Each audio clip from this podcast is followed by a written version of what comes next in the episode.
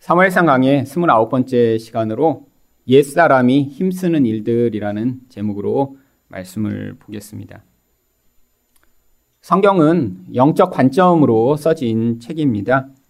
그래서 이런 영적 관점으로 성경을 읽지 않으면 중간에 나오는 내용들 가운데 오해할 만한 내용들도 많이 있습니다. 오늘 본문이 바로 그런 본문입니다. 오늘 본문만 따로 떼어놓고 보면 사울은 아주 성공한 인생을 살았다라고 할 수 있는 그런 내용이 담겨 있죠. 그런데 이 사무엘상 다른 부분에서 이 사울을 어떻게 이야기하고 있나요? 바로 이 사울이라고 하는 한 인물을 통해 인간의 죄된 본성이 어떻게 표출되고 있는지를 보여주고 있습니다.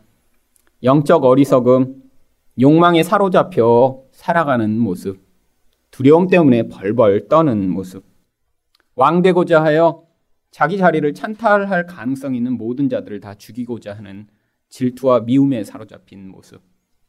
자기 때문에 문제가 벌어지고 있는데도 죄를 인정하지 않는 모습. 그래서 희생양을 끊임없이 찾는 모습이요. 결국 이렇게 옛사람의 모습이 악하게 어떤 방식으로 표출되는지를 보여주시고자 성경은 사울의 모습을 통해 그 면면의 과정을 상세하게 보여주고 있는 것입니다. 그런데 오늘 본문에 갑자기 사울이 어떤 인생을 살았는지 그의 인생을 요약하는 그런 글이 들어 있습니다. 어떤 내용이 이 안에 있었나요? 첫 번째는 이 사울이 주변의 민족들과 전쟁을 해서 승리를 많이 거두었음을 기록하고 있습니다. 가는 곳마다 이겼대요. 이 이야기를 지금의 언어로 바꾸면 어떻게 표현할 수 있나요? 어떤 사람이 있었는데 하는 일마다 다 성공해서 사업을 크게 이루고 또 나중에는 아주 큰 기업을 이루었다라고 해석할 수도 있는 내용이겠죠. 또 그 다음에 이 사울은 어떤 인생을 살았나요?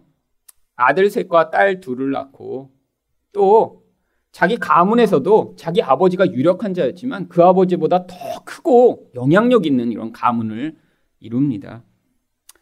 예를 들면 이런 것이죠. 결혼해서 아이들을 낳았는데 아들, 딸 골고루 많이 낳았고 또한 자기 자신이 그렇게 영향력을 미치는 그런 사람이 돼서 주변의 친척들까지도 다 거두어 그렇게 먹여 살릴 수 있는 그런 아주 영향력 있는 사람이요. 게다가 이 사울은 인생 내내 어떤 위기들을 경험합니다. 블레셋이라고 하는 그런 옆에 있던 나라가 이 사울을 끊임없이 공격하고 힘들게 하죠. 근데 그때마다 이 사울이 무엇을 합니까? 주변에 있는 힘센 장수들을 불러다 이런 군대에 모집을 해서 그 싸움을 계속 싸워갑니다. 위기 관리를 잘하고 있는 모습입니다. 그렇죠?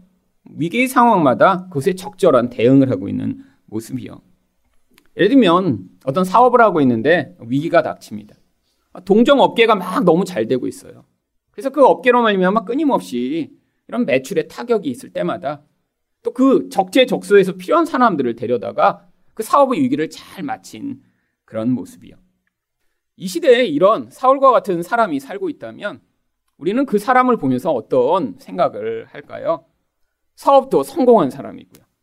또 자기 가문도 아주 멋지게 잘 세웠고요. 또 위기도 잘 극복한 그런 사람이요. 아마 이런 사람이 교회 안에 있다고 하면 우리는 그를 보면서 와, 하나님의 은혜를 많이 받은 사람이구나. 또, 야, 정말 멋진 인생을 살고 있구나. 하나님이 저 사람을 축복하셨구나. 라고 생각하기 쉽습니다. 근데 그럴까봐 오늘 사울 이야기를 이곳에 기록해 놓고 있는 것입니다. 여러분 사울이 이렇게 열심히 싸움을 싸웠던 그 이면에 있는 이 사울이 진짜 동기는 무엇이었나요? 바로 자기 중심적 욕구로 자기의 이름을 내고 자기를 높이고자 하는 바로 이 성취 욕구로 말미암는 결과였습니다. 자기 가정을 잘 책임지고 자기 주변에 있는 사람들을 자기 아래에 두어서 자기가 원하는 목적을 이루고자 한 것이고요. 위기가 닥칠 때마다 그 위기를 넘어서서 그 위기가 자기를 파괴할까봐 두려움 가운데 끊임없이 어떤 반응을 했던 이 모든 모습이요. 오늘 본문을 통해 그래서 사울과 같은 옛사람이 애쓰고 힘쓰는 일은 무엇인가 살펴보고자 합니다. 첫 번째로 옛사람이 힘쓰는 일은 무엇인가요? 세상에서의 성공입니다. 47절과 48절 말씀을 보겠습니다. 사울이 이스라엘 왕위에 오른 후에 사방에 있는 모든 대적, 곧 모압과 암몬 자손과 에돔과 소바이 왕들과 블레셋 사람들을 쳤는데 향하는 곳마다 이겼고 용감하게 아말렉 사람들을 치고 이스라엘을 그 약탈하는 자들의 손에서 건졌더라. 아니 얼마나 놀라운 일인가요? 이스라엘 백성들은 이전에 왕이 없었기 때문에 이렇게 사방에서 공격을 당할 때마다 아주 크게 고통했습니다. 근데 오늘 이 사울의 업적에 대해 성경이 무엇이라고 이야기하나요? 싸울 때마다 이겼대요. 여기 언급된 이 이스라엘의 적들은 이스라엘 동서남북에 있던 모든 적들을 이야기하고 있던 것입니다. 이스라엘 동쪽에는 모압과 암몬과 에돔이라는 적이 있었고요. 또 블레셋은 이스라엘 서쪽에 있던 적이고요. 아말렉은 이스라엘 남쪽에 있던 적이고요. 소바는 이스라엘 북쪽에 있던 적입니다. 사방에 있는 이 적으로부터 이스라엘을 구원한 이런 놀라운 모습이요. 그런데 이렇게 사울이 놀라운 승리를 거뒀다라는 이 짧은 이야기 앞뒤에 아주 길게 성경이 묘사하고 있는 내용이 무엇인가요? 이 사울의 업적만 보면 사울은 왕으로서의 자기 맡은 일에 아주 성공하고 놀라운 업적을 이룬 것처럼 보입니다. 그런데 우리가 이제까지 보았던 사무엘상 13장과 14장의 그 긴 내용을 통해 이 사울이 하나님의 백성들을 다스릴 만한 그 왕권을 제대로 행사할 수 없는 자임을 계속해서 성경은 보여주었던 것입니다. 그 이야기가 사무엘상 13장 13절과 14절에 나옵니다. 사무엘이 사울에게 이르되 왕이 망령되이 행하였도다. 왕이 왕의 하나님 여호와께서 왕에게 내리신 명령을 지키지 아니하였도다. 지금은 왕의 나라가 길지 못할 것이라. 외적으로 이렇게 승리를 거두었지만 하나님은 이 사울을 그 왕이라는 역할을 감당할 수 있는 자로 여기시지 않는다라고 하는 것이죠. 왜죠? 불순종했기 때문입니다. 세상에서 이렇게 아무리 성공을 하고 있었지만 지금 자기 뜻대로 그 일들을 하고 있었던 것이죠. 그런데 이 본문이 마친 뒤에 또 사무엘상 15장에서 또 똑같은 묘사가 이어집니다. 하나님이 아발렉을 진멸하라고 하셨어요. 그때 이 사울이 또 불순종하자 그때 또 하나님이 사무엘에게 뭐라고 말씀하시나요? 사무엘상 15장 11절입니다. 내가 사울을 왕으로 세운 것을 후회하노니 그가 돌이켜서 나를 따르지 아니하며 내 명령을 행하지 아니하였음이니라. 여러분 세상에서는 성공하였습니다. 사람들이 그를 야 멋진 왕이구나. 야 정말 저 왕 때문에 우리가 여태까지 이렇게 괴롭힘을 당하다가 이제야 자유를 얻게 되었구나라고 생각할지는 모르지만 영적으로 사울은 버림받은 자며 바로 이 왕의 역할을 감당할 수 없는 자로 하나님이 이미 판결을 내리셨다라고 하는 것입니다. 여러분 많은 사람들이 이렇게 사울처럼 세상에서의 성공을 굉장히 중요한 요소로 여깁니다. 자기 인생을 바라볼 때도 내가 이렇게 사회에서 내가 목표하고 내가 바랐던 것을 이루었는가, 이루지 못했는가로 내가 성공했는가, 성공하지 못했는가를 바라보죠. 자기 자녀, 아니 주변에 있는 사람들도 다 이런 관점으로 바라봅니다. 여러분, 그런데 이 관점이 잘못된 것은 아니죠. 왜요? 사람은 자기에게 맡겨진 일을 잘 이루는 이런 성취와 온전한 성공을 할때 아, 그것이 유익이 될 수 있으니까요. 그런데 문제가 있습니다. 이런 성공 중심적인 이런 세상의 관점, 또 그것을 통해 자기를 드러내고 그것을 통해 자기가 왕되고자 하는 이런 죄성을 가진 인간은 한번 그런 힘에 사로잡히고 주변의 분위기가 그를 끊임없이 몰아가게 될 때 결국에는 자기 자신을 위해 이 인생을 살아가며 하나님과 관계없는 인생, 하나님의 명령은 절대로 순종할 수 없는 그런 사울적 존재로 인생을 마치게 되어 있다라고 하는 것입니다. 문제는 교회 다니는 많은 사람들도 도대체 성공이라는 것을 어떤 관점으로 바라보고 있느냐 하는 것입니다. 정말 그 사람이 하나님께 순종하는 인생을 살아가고 있는가? 끊임없이 자기 욕망을 내려놓으며 하나님의 뜻에 복종하고 있는가가 우리의 그런 사람을 바라보는 관점이 아니라 저 사람이 얼마나 잘 무엇인가를 이루고 있는가, 어떤 지위를 가지고 있는가, 여기에만 초점을 가지고 바라보게 되는 경우가 얼마나 많은가요? 여러분, 바로 이런 사울과 같은 관점에 빠지게 될 때, 우리는 우리 자신도 자꾸 이런 하나님의 관점이 아니라 세상의 관점으로 보며 아, 내가 이런 목표를 세웠는데 내가 이루지 못했으니까 나는 내 인생이 굉장히 불행하고 또 실패한 인생인 것 같아라고 생각하게 되는 경우들이 굉장히 많습니다. 여러분, 인생마다 자기가 세워놓은 목표 지점이 다 다르죠. 고등학교 때 공부를 잘 했던 사람들은 무엇을 자기 인생의 목표점으로 보나요? 좋은 학교에 가는 것을 인생의 목표점으로 놓습니다. 물론 그들 가운데는 공부를 열심히 해서 그런 목표를 도달한 사람도 있죠. 하지만 그것이 인생의 너무 중요한 그런 결정의 기준이 되어버리는 순간 사실 많은 사람들은 그것이 걸림돌이 돼서 넘어지는 경우들이 아주 많이 있습니다. 여러분, 여러분 인생 가운데 혹시 여러분이 세우는 어떤 기준이 있으세요? 아, 내가 이런 기준을 지금 이루고 있어야 나는 성공한 것 같다. 여러분, 아무리 그 기준을 아주 넘치게 이루는 삶을 살아도 여러분, 그것 때문에 여러분이 지금 불순종하고 계시다면 여러분은 어쩌면 사울과 같은 영적으로 실패하고 있는 인생을 살고 있는지도 모릅니다. 여러분, 하지만 자기가 판단할 때도, 남이 볼 때도, 아니, 내가 왜, 내가 세우는 목표는 이렇지만 왜 내 인생은 이렇게 풀리지 않았을까? 당연하게 이런 인생을 살아야 하는 그런 나인데 왜 내 인생 가운데 이런 당연한 것들이 주어지지 않았을까라고 여러분들이 여러분의 인생을 볼 때는 별로 잘나지도 못하고 성공하지도 못하고 무슨 업적을 남기지도 못한 것 같지만 지금 여러분이 그 과정을 통해 하나님의 음성에 순종하는 삶을 살고 계신다면 여러분은 지금 놀라운 영적 성공의 자리로 가고 계신 것입니다. 두 번째로 옛사람이 힘쓰는 일은 무엇인가요? 자기 가족만의 안녕입니다. 49절과 50절 상반절 말씀입니다.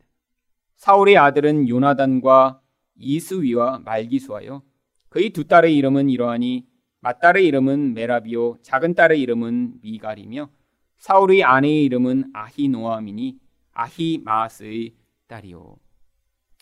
지금 여기에 기록된 내용만으로 보면 사울은 세 명의 아들과 두 명의 딸을 낳았습니다. 성경이 다른 기록에 의하면 그 외에도 아들들이 더 있었음을 기록하고 있습니다. 대표적인 사람이 아비나답과 같은 사람이죠. 근데 왜 여기는 빠졌을까요? 아마 정실 부인인 여기 나와 있는 아히노암으로부터 낳은 자식이 아니라 아마 첩으로부터 아이들을 낳았기 때문에 이곳에는 생략한 것처럼 보입니다. 아, 그래도 이렇게 아들 셋에 딸 둘이나 골고루 잘 낳았다니요. 굉장히 성공한 거죠.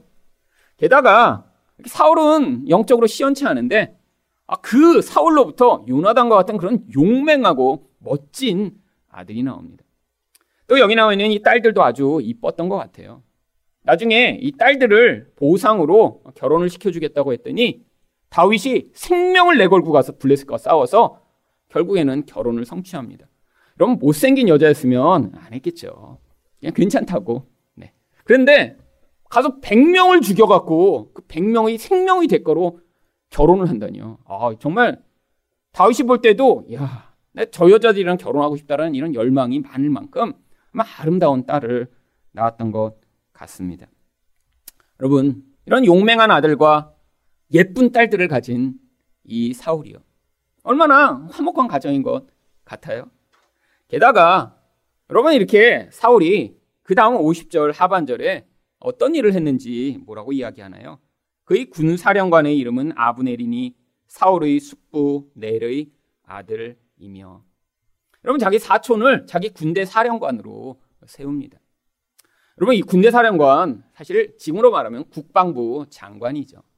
물론 지금은 이렇게 친인척을 그렇게 높은 자리에 올라갔다고 세울 수 없지만 예전에 이렇게 한 사람이 높은 자리에 올라가면 당연하게 자기 친척들의 사실 보호자가 되어주며 그들을 아주 높은 자리에 중용하는 것은 아주 일반적이었던 일입니다.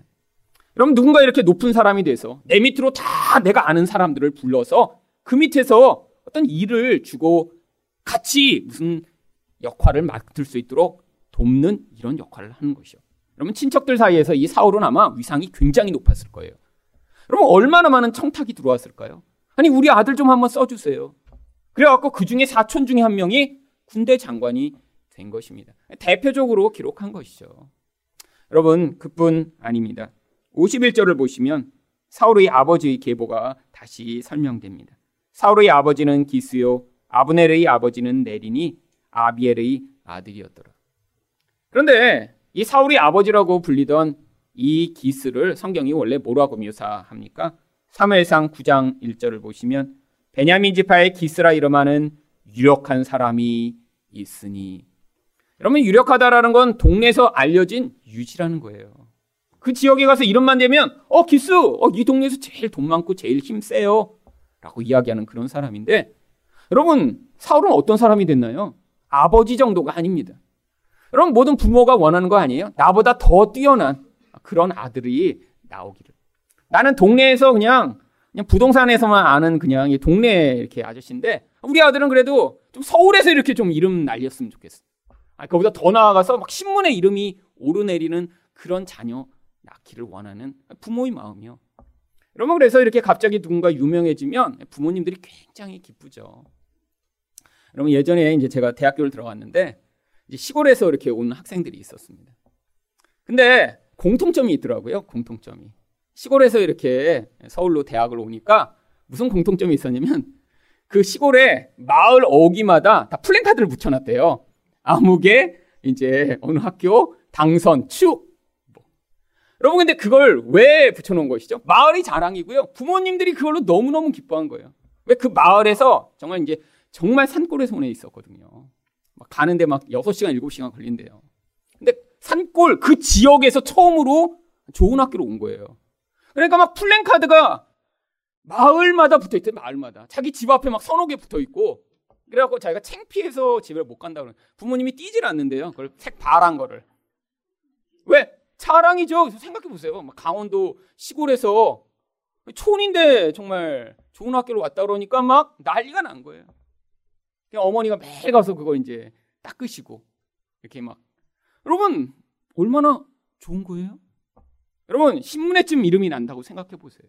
아니 올림픽 나가서 금메달이라도 땄다고 생각해 보세요. 여러분 어떤 경우 그런 경우 있더라고요. 이렇게 올림픽에서 금메달을 딴 누구 아버지가 이렇게 인터뷰를 했는데 택시 타거나 그러면 이렇게 은근히 얘기하는 거예요. 아, 뭐 누구 들어보셨냐고. 그럼 어 이렇게 하다 어, 그 아버지세요? 그럼 그냥 내리시라고. 밥도 이렇게 먹다가 얘기하면 막 고기도 더 갖다 주고. 그러면 누군가 나를 알아보며 어, 누구의 아버지로 인정할 때 받는 그 기쁨. 여러분 사실 모든 부모가 그걸 원합니다. 그럼 반대로 여러분 자녀가 이름이 올랐는데 범죄자로 이렇게 우리 올라요. 그래서 전국에 지명 수배된 아무개. 여러분 그럼 얼마나 창피할까요? 죽을 것처럼 창피하겠죠, 정말. 자기 자녀인데 전국에서 그 사람 찾는다고 현상금 1억 5천 이렇게 얼굴과 붙고 아무개를 보시면 신고해 달라고 하면 정말 얼마나 고통스러울까요? 여러분 근데 이 사울이 어떤 존재가 됐어요? 이 나라에서 제일 유명한 사람이 됐습니다. 여러분 이 아버지 자기도 유력자였는데 자기 아들 보면 야 정말 내 가문이 이렇게 놀라운 이런 정말 일이 일어나다니 얼마나 정말 기뻤을까요? 여러분 근데 왜 이 이야기를 기록하고 있는 것이죠? 이 사울은 자기 가족밖에 생각하지 못하는 사람이었음을 보여주고자 기록하고 있는 것입니다. 여러분, 지금 이 자기 가족의 이 기쁨과 즐거움이 이면에는 무슨 일이 있는 줄 아세요? 여러분, 이스라엘 백성들은 이 사울 때문에 많은 사람들이 고통합니다. 결국 이 사울의 통치 가운데 견딜 수 없어 나중에 굴에 도망와 있는 다윗에게로 함께 도망와 사는 사람들이 점점 늘어나기 시작했죠. 왜죠? 여러분, 나와 내 가족만 챙기는 건 이건, 그거는 여러분 악당도 다 하는 거예요. 여러분, 독재자, 막 우리가 볼 때, 아, 저렇게 어떻게 나쁜 놈이 있나? 이렇게 생각하는 사람도요. 여러분, 자기 가족은 다 챙기죠. 여러분, 자기 가족한테 좋은 거 사주길 원하고, 멋진 데 데려가길 원하고, 여러분, 자기 가족을 위해 쓰는 돈은 아깝지 않은, 그건 모든 인간이 가진 본성입니다. 여러분, 근데 그건 정말 본성이죠. 짐승도 자기 새끼 챙기잖아요. 여러분, 그런데 왜 이런 모습을 보여주는 것이죠? 이게 그냥 옛사람의, 그냥 인간의 본성에 불과한 모습이라고요. 하지만 하나님 백성은 이 수준에 머물러 있으면 안 된다라고 하는 것입니다. 여러분, 예수님께 사람들이 와서 내 어머니와 내 형제들이 문 밖에 기다린다라고 얘기했을 때 예수님이 뭐라고 말씀하셨나요? 마태복음 12장 50절입니다. 누구든지 하늘에 계신 내 아버지의 뜻대로 하는 자가 내 형제요, 자매요, 어머니니라. 여러분, 밖에 있는 마리아나 자기 형제들은 이제 더 이상 혈연 관계가 아니라는 것인가요? 아니요. 그것을 포함해 이제 하나님 백성에게는 더 큰 관계가 주어졌다라고 하는 것이죠. 여러분 그래서 예수님이 또 뭐라고 말씀하셨습니까? 마태복음 19장 29절에 보시면 내 이름을 위하여 집이나 형제나 자매나 부모나 자식이나 전토를 벌인 자마다 여러 배를 받고 또 영생을 상속하리라. 여러분 어떤 사람들 경우에는 예수 때문에 자기 집을 버린 사람이 있어요. 아니 예수 때문에 자기 형제 자매로부터 핍박을 받아서 그들과 더 이상 관계를 맺지 못하고 사실 내침을 당한 경우들 있었습니다. 그랬더니 예수님이 어떤 약속을 하세요? 여러 배를 받게 된대요. 여러 배. 여 러분 도대체 근데 여기 여러 배 받는다는 게 뭐죠? 여러분 부모님과의 갈등 때문에 예수 믿는 걸 핍박해서 그 부모님과의 관계가 소원해지면 그럼 나중에 그게 정말 다른 어머들이 생기는 것인가요? 바로 영적 가족이 생기는 것을 이야기하고요.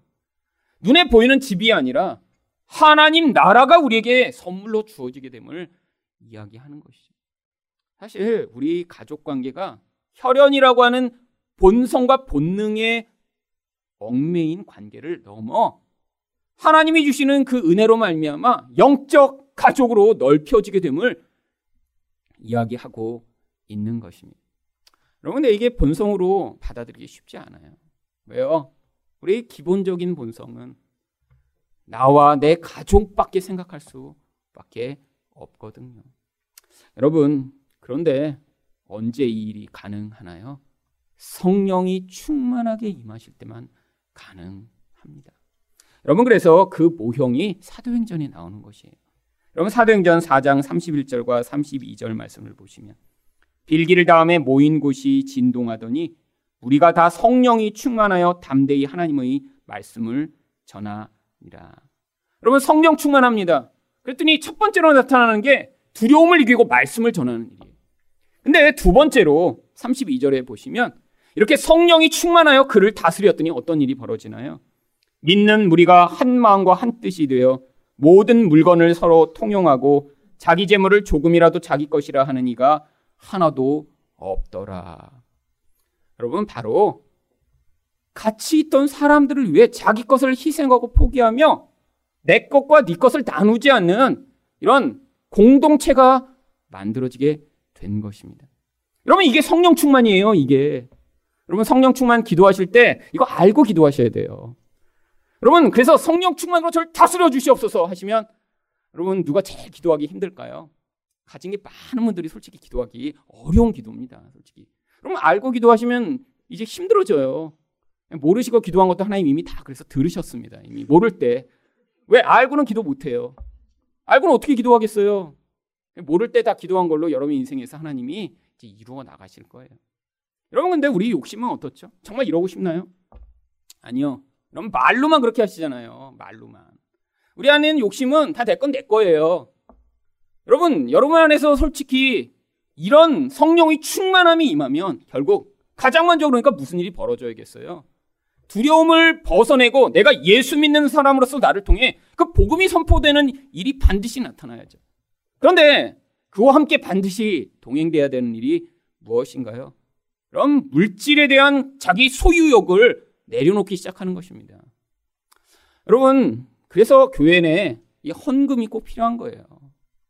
여러분, 아, 물론 여러분 가운데 정말 성숙하신 분들은 여러분 인생 가운데 하나님이 주신 이 물질을 가지고 물론 다른 사람들을 위해 많은 이런 재정을 흘려보내는 일들을 하시는 분들도 많이 계십니다. 자기 주어진 한계를 넘어서 하시는 분들도 많이 만나봤어요. 여러분 저희 교회가 세워질 때도 그렇게 세워졌죠. 그러면 어떤 권사님이 자기 평생 모은 돈 가운데 1억 원을 어느 교회에 내놓으셔서 그 1억 원으로 이 교회가 시작된 거예요. 또 이 교회가 보증금 내고 했더니 돈이 모자라서 인테리어 못하고 있는 상황인데 또 어떤 집사님이 자기에게 하나님이 주신 돈을 또 1억 원을 또 내놓으셔갖고 그것으로 이 교회가 시작된 것입니다. 사실 이게 뭐 하늘에서 하나님이 금 나오라 뚝딱 했더니 교회가 짠 만들어지고 이런 경우는 없습니다. 차, 차라리 있었으면 참 좋겠어요. 근데 없어요. 제가 보니까 그런 경우는 없고 하나님이 꼭 어떻게 하시냐면 성령 충만하게 하셔서 여러분 자기 것을 자기 것이라고 하지 않도록 만드신 사람들을 통해 결국엔 교회를 세워나가시는 일들을 하고 계신 거예요. 여러분 사실 그래서 이 교회가 지금 여러분이 겨울에는 따뜻하게 여름에는 시원하게 예배드릴 수 있는 공간이 어떤 분들의 희생을 통해 만들어지게 된 거죠. 물론 여러분 그분들 저는 그렇게 내놓은 권산이 모릅니다 누군지 교회를 통해 흘러오게 되었으니까요. 여러분 여러분도 아무도 모르시죠. 하지만 누군가 희생했기 때문에 그 희생의 결과가 지금 우리가 열매로 누리고 있는 것이죠. 여러분 결국 그렇게 하나님 나라가 내가 눈에 보이는 요 사람들만이 아니라 많은 곳을 향해 하나님의 뜻을 이룰 수 있는 그런 자리에 서게 될 때 확장되어 나가는 것입니다. 여러분, 우리 인생의 기본적 본성은 나를 위해서 살아요. 여러분, 근데 이 성수구의 정도에 따라 사실 이곳에는 나를 위해서 사는 그 인생으로부터 이젠 하나님의 뜻을 순종해 나가야 할 그런 순종을 배워야 할 분들이 많이 계십니다. 하지만 교회 다니는데도 여전히 내 건 다 내 거야. 이건 다 내, 나의 욕망을 위해 존재하는 거야. 내 미래를 위해 나는 꼭 이걸 가지고 있어야 돼라고 여전히 나밖에 생각하지 못하고 살고 있다면 여러분은 지금 이 사울과 같은 인생을 살아가고 있는 그런 자리에서 벗어나고 있지 못한 것이죠. 여러분 사실 그래서 이 개척교회가 큰 교회보다 훨씬 더 성령 충만 받기에 좋은 환경입니다. 왜요? 큰 교회는 여러분 아무 부담 없이 다니셔도 되잖아요. 여러분, 여러분이 얼마 헌금하는지 아무도 신경 안 써요. 큰 교회에서는 솔직히. 물론 큰 교회에서도 경쟁이 치열하기 때문에 뭐 이렇게 장로나 이런 자리에 올라가려면 이전의 모든 헌금 내역과 또 모든 헌신의 정도를 다 이제 조사를 합니다. 왜 이미 헌신한 분들이 많아요. 그러니까 이제 힘들죠. 하지만 작은 교회에서는 불편합니다. 그렇죠? 그래서 여러분들이 이곳에서 성령 충만 받기가 훨씬 더 좋으신 거예요. 여러분니까 저랑 같이 이곳에서 성령 충만해진다면 어떤 인생이 되어야 할까요?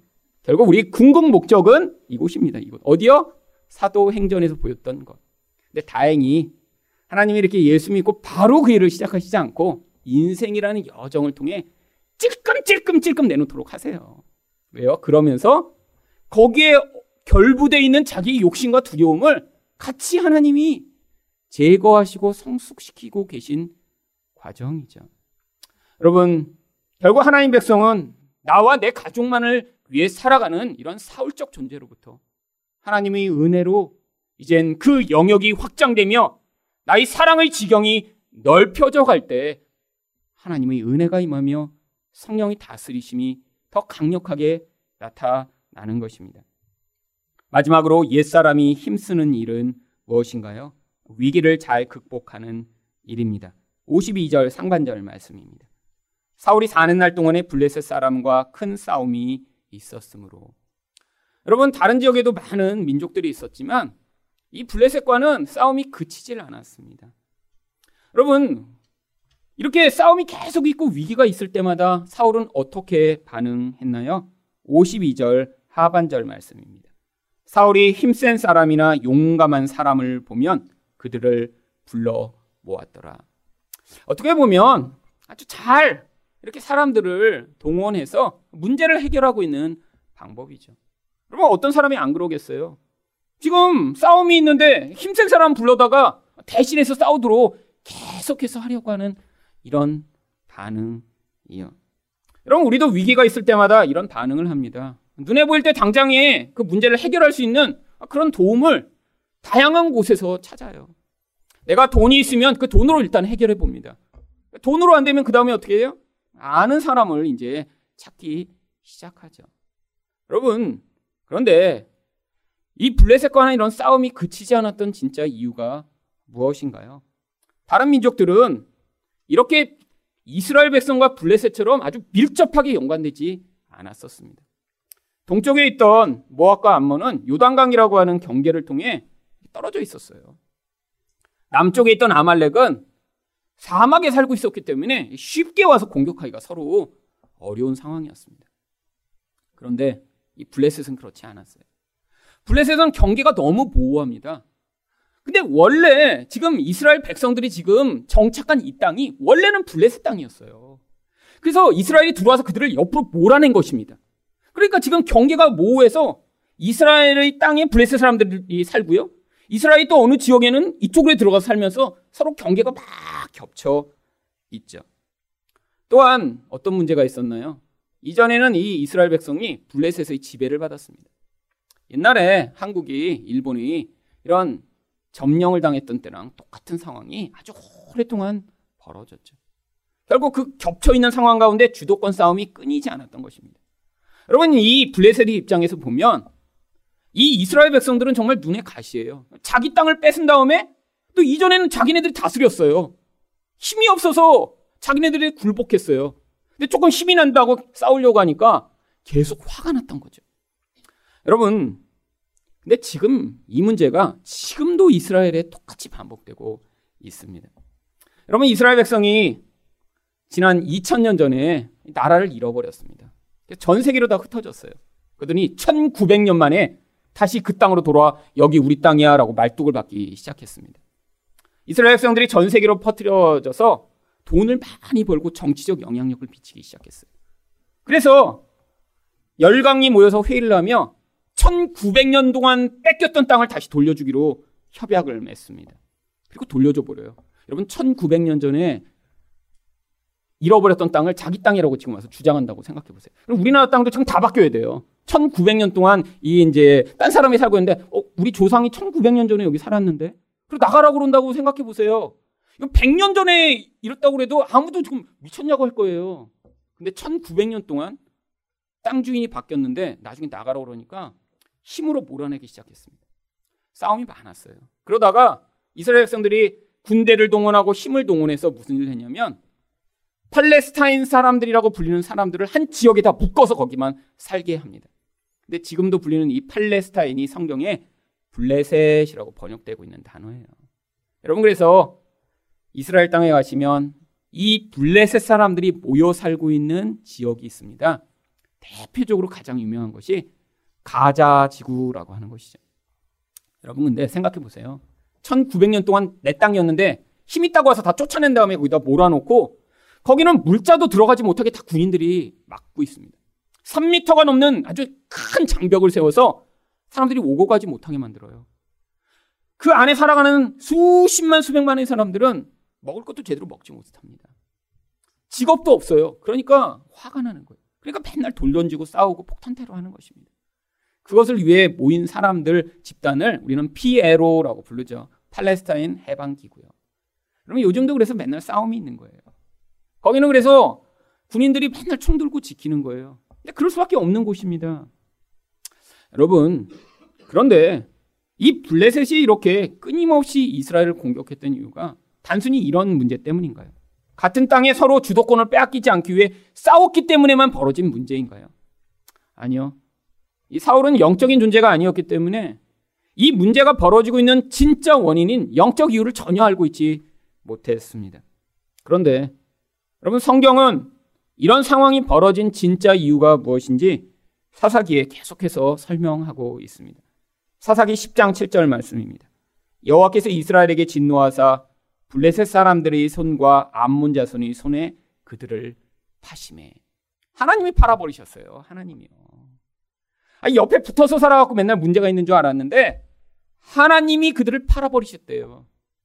여러분 이게 한 번 벌어진 일이 아닙니다. 사사기 13장 1절을 보면 또 똑같은 이야기가 나옵니다. 이스라엘 자손이 다시 여호와의 목전에 악을 행하였으므로 여호와께서 그들을 40년 동안 블레셋 사람의 손에 넘겨 주시니라. 여러분 하나님이 하나님 백성들을 블레셋을 통해 징벌하고 계신 것입니다. 여러분 하지만 사울은 이런 영적 이유를 알지 못했어요. 육적인 사람이었기 때문이죠. 눈에 보이는 것으로만 해결하려고 몸부림치며 살아서 그 문제를 임시 방편책으로 힘 있는 사람들만 불러서 해결하려고 끊임없이 했던 것입니다. 여러분, 우리 인생에도 이런 문제가 일어나는 경우가 아주 많이 있습니다. 여러분, 모르는 사람 때문에 고통하는 경우는 정말 자주 일어나지 않아요. 물론 이렇게 사회가 복잡해지니까 그런 경우가 가끔 있습니다. 뭐 교통사고를 모르는 사람 때문에 당할 수도 있고요. 아니, 딴 데서 벌어진 어떤 문제 때문에 아주 고생하는 경우도 있죠. 여러분, 그런데 대부분의 고통은 사실 가까이 있는 사람 때문에 일어납니다. 마치 블레셋 같은 존재가 우리 옆집에 살고요. 아니, 옆집에 살면 차라리 좋아요. 근데 우리 집에 같이 살아요. 그게 제일 문제예요. 여러분, 인생의 블레셋이 사실 여러분에게 아주 가까이 있습니다. 그 블레셋을 지금 우리는 어떤 다른 이름으로 부르고 있나요? 남편, 아내, 자식, 뭐 어머니 이런 이름으로 부르고 있는 거예요. 여러분, 우리 인생에 주변에 있는 모든 사람이 블레셋입니다. 솔직히. 왜? 하나님이 우리를 가만두시지 않아요. 여러분, 하나님이 블레셋을 남겨놓으셨고, 하나님이 이 모든 일을 허용하신 것입니다. 인생 가운데 내 주변에 있는 사람들이 결국 나를 어떻게 만들고 있는 거예요? 지금 이런 사울과 같은 생각과 마음으로 살아가는 자들의 인생을 깨뜨리시고자 하나님은 우리 주변에 블레셋과 같은 사람들을 아주 가까이 보내셔서 서로 경계가 너무 섞여 있어요. 여러분 주변 사람과 진, 진짜 힘든 이유가 뭐죠? 경계를 잘 지켜주지 않아요. 자꾸 침범해 와요. 내가 원하는 시간, 원하는 만큼만 그 사람이 이렇게 가까이 오면 좋겠는데 자꾸 침범해서 불편하게 만듭니다. 내가 원하지 않는 시간에 원하지 않는 일을 자꾸 하게 만들죠. 내가 원하지 않는 돈을 자꾸 쓰게 만들죠. 자꾸 자꾸 불편해요. 힘들어요. 거기서 주도권 싸움이 있는 거예요. 아, 이렇게 해주길 원한다. 근데 그렇게 하기 또 싫어요. 그러니까 자꾸 싸움이 있는 거예요. 여러분, 싸움이 있을 때마다 우리는 어떻게 반응하나요? 사울적 존재는 끊임없이 주변 사람들을 통해서 그 상황을 자기에게 유리하게 만들려고 노력하고 애씁니다. 여러분, 문제가 생기면 어떻게 돼요? 자꾸 자기 아군을 만들어내요. 아군. 그래서 옆에 가서 얘기해요. 야, 저 사람이 나한테 이렇게 힘들게 막 하면 옆에서 이제 동조해주는 사람한테만 합니다. 이렇게 얘기했을 때, 야, 네가 죄인이라 그래. 누가 옆에서 이렇게 한마디만 해주면 다시 그 사람한테 얘기 안 할 텐데 이게 얘기해보니까 저 사람이 아, 그놈 진짜 나쁘다 진짜 나쁘다. 아니 너가 이렇게 잘못한 게 없는데 왜 이렇게 나쁜 짓을 하지? 야 정말 하나님 왜 이렇게 벌 안 내시려? 옆에 이렇게 얘기해주는 사람이 있으면 가서 계속 아군을 만들. 여기도 얘기하고 또 여기도 얘기하고 그래갖고 아군이 이렇게 많이 늘어나면 이제 거기서 그것을 자기가 승리할 수 있을 것처럼 생각하고 있는 것이죠. 그럼 교회 내에서 문제가 벌어져서 똑같은 일들이 벌어집니다. 꼭 교회에서 근데 뭐라 그래요? 집사님 기도해줘. 이러면서 전화를 해요. 그래갖고, 아, 아무개 집사님이 이렇게, 그래갖고 이제 편들을 만든 다음에, 그 다음에 누가 이기나 보자. 서로 이제 기도는 안 하고 이제 째려보기만 하는 거예요, 와서. 여러분, 근데 그 원인이 진짜 왜 생겼을까요? 하나님이 허락하신 것입니다. 여러분, 블레셋 밖에만 있다고 생각하지 마세요. 그런 그 블레셋이 이 안에 가득합니다. 경계가 보호하거든요. 우리 집안에도 있는데 교회에도 있고요. 여러분, 그래서 그 안에 계속 싸움과 고통과 갈등이 계속 있는 거예요. 여러분, 그런데 이것을 나의 인간적 힘으로 해결하려고 하는 이 사울과 같은 인생을 살면 어떤 결국이 벌어진 줄 아세요? 힘 있는 사람을 많이 모았어요. 싸움을 하려고 하는데 그것으로 해결 안 되는 상황이 계속 벌어집니다. 여러분, 그래서 이 사무엘상 몇 장 지나지 않으면 당장 무슨 일이 벌어지나요? 바로 골리앗이라고 하는 자가 블레셋으로부터 등장합니다. 여러분 힘 있는 자를 모았는데 싸울 수가 없는 상황이 벌어지고 있는 거예요. 여러분 그뿐 아닙니다. 이 상황이 계속 반복되다가 결국에는 이 블레셋으로 말미암아 사울에게 어떤 치명적이고 비참한 일이 벌어졌는가? 사무엘상 31장에 이렇게 기록되어 있습니다. 3회상 31장 1절과 3절부터 5절까지 말씀을 보겠습니다. 블레셋 사람들이 이스라엘을 침해 이스라엘 사람들이 블레셋 사람을 늘 앞에서 도망하여 길보아 산에서 엎드려져 죽으니라. 사울이 패전함에 활 쏘는 자가 따라잡으니 사울이 그 활 쏘는 자에게 중상을 입은지라.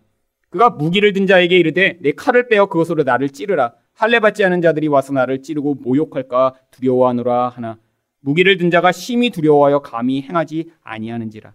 이에 사울이 자기 칼을 뽑아서 그 위에 엎드러짐에 무기를 든 자가 사울이 죽음을 보고 자기도 자기 칼 위에 엎드러져 그와 함께 죽으니라. 여러분 인생의 이 블레셋을 자기 힘으로 해결하고자 하는 자의 비참한 말로가 여기에 기록되어 있습니다. 여러분 이 블레셋은 하나님이 보내신 거예요. 그런데 그것을 자기 힘으로 해결하려고 살아가는 이 옛사람 사울의 모습이요. 근데 결국에는 해결하지 못합니다. 그리고 그 블레셋으로 말미암아 이런 비참한 죽음을 당하게 되고 자기만 죽으면 괜찮은데 자기 주변 사람들까지도 다 비참하게 죽음을 당하도록 만드는 이 사울의 모습이요. 여러분, 우리 인생 가운데 분명히 블레셋과 같은 사람들, 환경을 만나게 되어 있습니다. 여러분, 거기서 벗어날 수 있는 유일한 길은 무엇인가요? 바로 하나님 말씀에 순종하는 것이에요. 여러분, 하나님이 우리 인생을 우연하게 이렇게 살아가도록 만드시지 않습니다.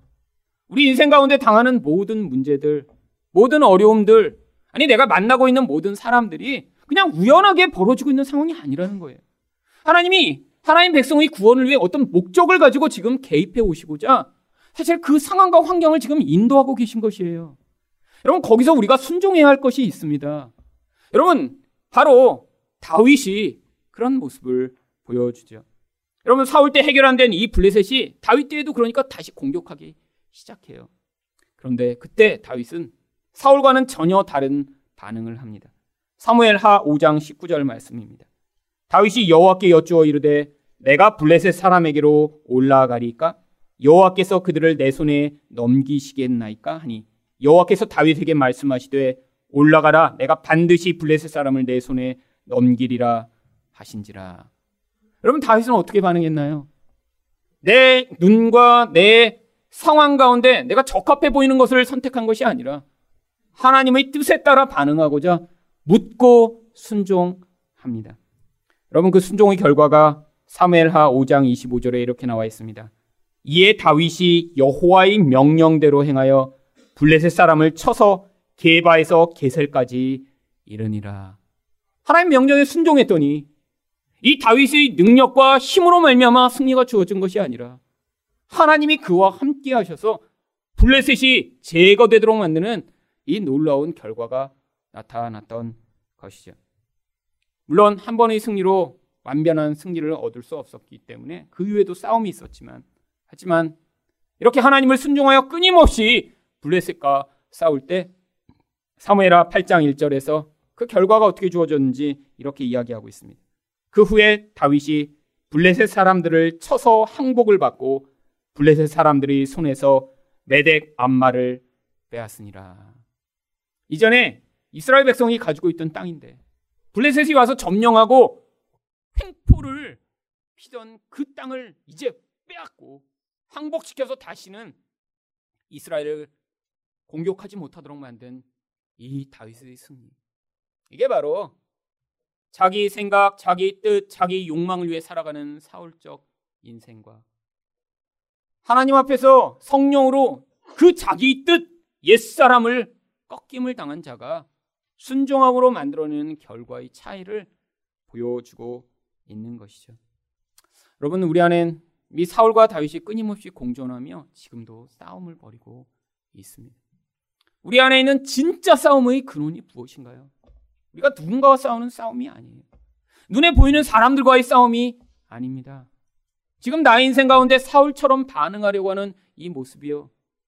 나의 욕망을 위해 끊임없이 성공을 추구하고 이름을 알리길 원하고 괜찮은 사람으로 보여지기를 원하며 문제와 위기가 있을 때마다 내가 이렇게 지혜롭게 반응했더니 이런 결과가 나왔다라고 드러내길 원하는 이 사울적 인생이 예수 그리스도로 말미암는 은혜로 말미암아 하나님 말씀에 순종할 때 바로 하나님은 그를 통해 하나님 나라를 확장시키시며 그가 관계 맺는 모든 사람들에게 이 자유와 은혜를 허락하시는 놀라운 은혜를 베풀어 주실 것입니다.